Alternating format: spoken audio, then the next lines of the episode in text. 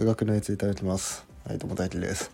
え最近ねあのチャット GPT がね流行っててまあなんか最近、GPT-4 になったみたいなんでまあちょっとそのことはねしてたんですけどあんまねあの活用の仕方分かんなかった分かんなくて、まあ、ちょっとねふとねあのせっかくだから数学のネタを教えてもらおうということでちょっとチャット GPT に聞いてみたら、まあ、ちょっとねいくつかね、えー返ってきたんでそれをね紹介しようと思います。5つね、まあ、こういう数学ネタがありますよっていうのをね、えー教えてくれたんですよね、えーまず1つ目がですねえピアノの交響曲。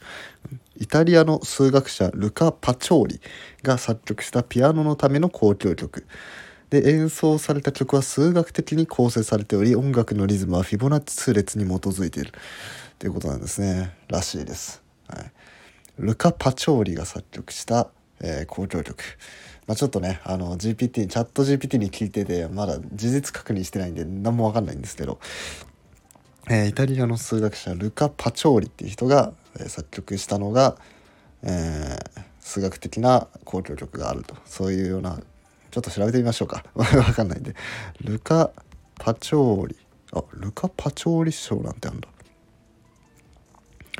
えー簿記の教科書となる本を書いた近代会計学の父と呼ばれると。ルカ・パチオリとも。うん。えールカ・パチョーリ像。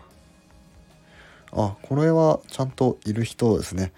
あのこれちょっとあのその後に出てくるやつでねちょっとなんかあの日本語表記だと変だなっていうのがあったんでまあのちゃんとルカ・パチョーリっていう数学者がいてでもその人がまあなんか書いたんでしょうか、えー。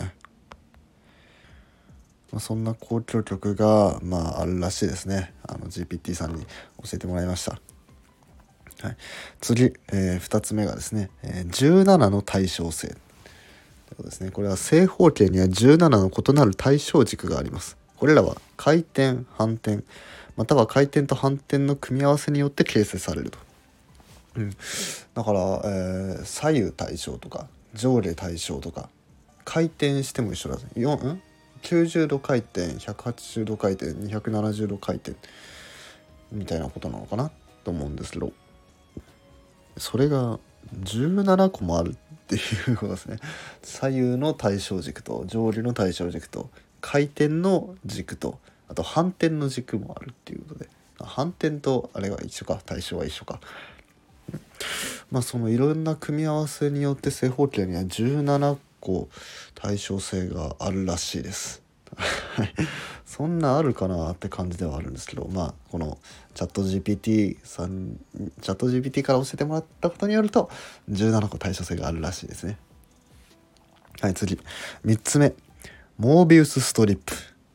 何でしょうか、えーこのストリップは一見すると通常のリングと見分けがつかないように見えますが表と裏がなく一周すると表と裏が入れ替わります。これはトポロジー学の分野で非常に興味深い研究対象となっています。はい、これですね。あのさっき言ったのは あのちょっと日本語表記がおかしいってこれメビウスの輪のことですね。要はあの普通にその輪っかを作るんじゃなくてこうひねってくっつけて輪っかを作ると。でそしたらあまあなんか表裏がないような図形ができるとまあそういうようなメビウスの帯ですね。確かにこれはね面白いですね。メビウスの帯ね。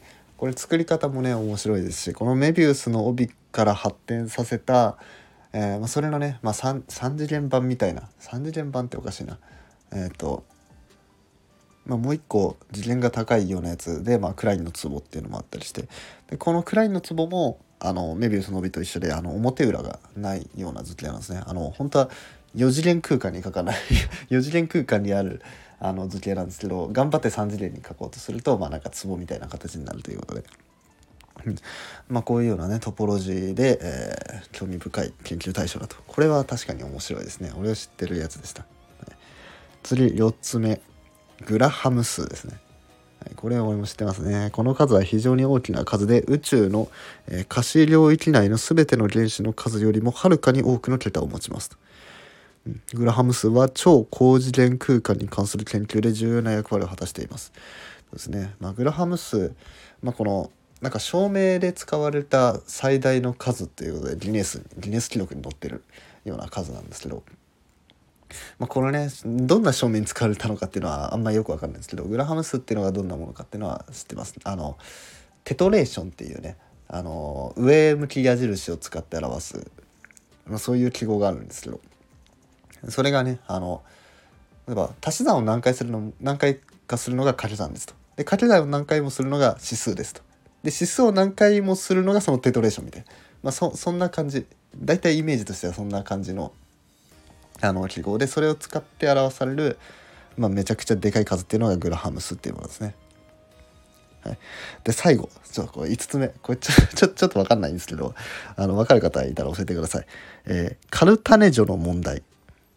この問題は幾何学的に絡み合った図形をどのように分割するかを考える問題です。この問題には多くの興味深い解法が存在します。カルタネジョの問題と。さっきのね、メビウスの帯はなんとなくね、あの、五感が残ってたんですけど、これ全くわかんないですね。カルタネジョの問題。うん、幾何学的に絡み合った図形ってことなんで、結び目理論とかありそうだけどでも分割するかどのように分割するかを考える問題っていうことなんで分割ってなるとなんか群論とかも関わってきそうだなと。うんもしかしたら代数幾何の話かなと。まあ、ちょっと調べてみましょう。えー、カルカルタネジョカルタネジョカルタネジョカルタネジョカルネカルネジョジョカルネジョジョって何何？カルネジョジョってその予測変換できるかな？カルタネジョね。カルタネジョ。セルタネージャ音楽と。セルタネージャ音楽。これはまた違う。違うな。カルタネジョってなんだ？なんだカルタネジョ？ちょっとわかんないですね。ちょっと分かんないんであの分かる方いたら教えてください。えっ、ー、となんだっけ？幾何学幾何学的に絡み合った図形をどのように分割するかを考える問題、カルタネジョの問題みたいな そういう名前のやつを知ってたらあの教えてください。これらは数学の、えー、興味深いトピックのほんの一部です。興味を持ったら詳しく調べてみることをお勧めしますとのことですね。はい、というわけで、えー、今回はまあチャット GPT に数学ネタを教えてもらった結果っていう話をしていきました。まあ、よければねその、えー、ピアノ、えー、数学的に作られたピアノの交響曲正方形の17の対称性、えー、モービウスストリップでグラハムスあとカルタネジョの問題最後最後の何か全然わかんないですけどこれねあの興味がある方はあのぜひ調べてみてください。はい、というわけで今回は以上です。いいねやフォローなどお待ちしております。はい、それじゃあごちそうさまでした。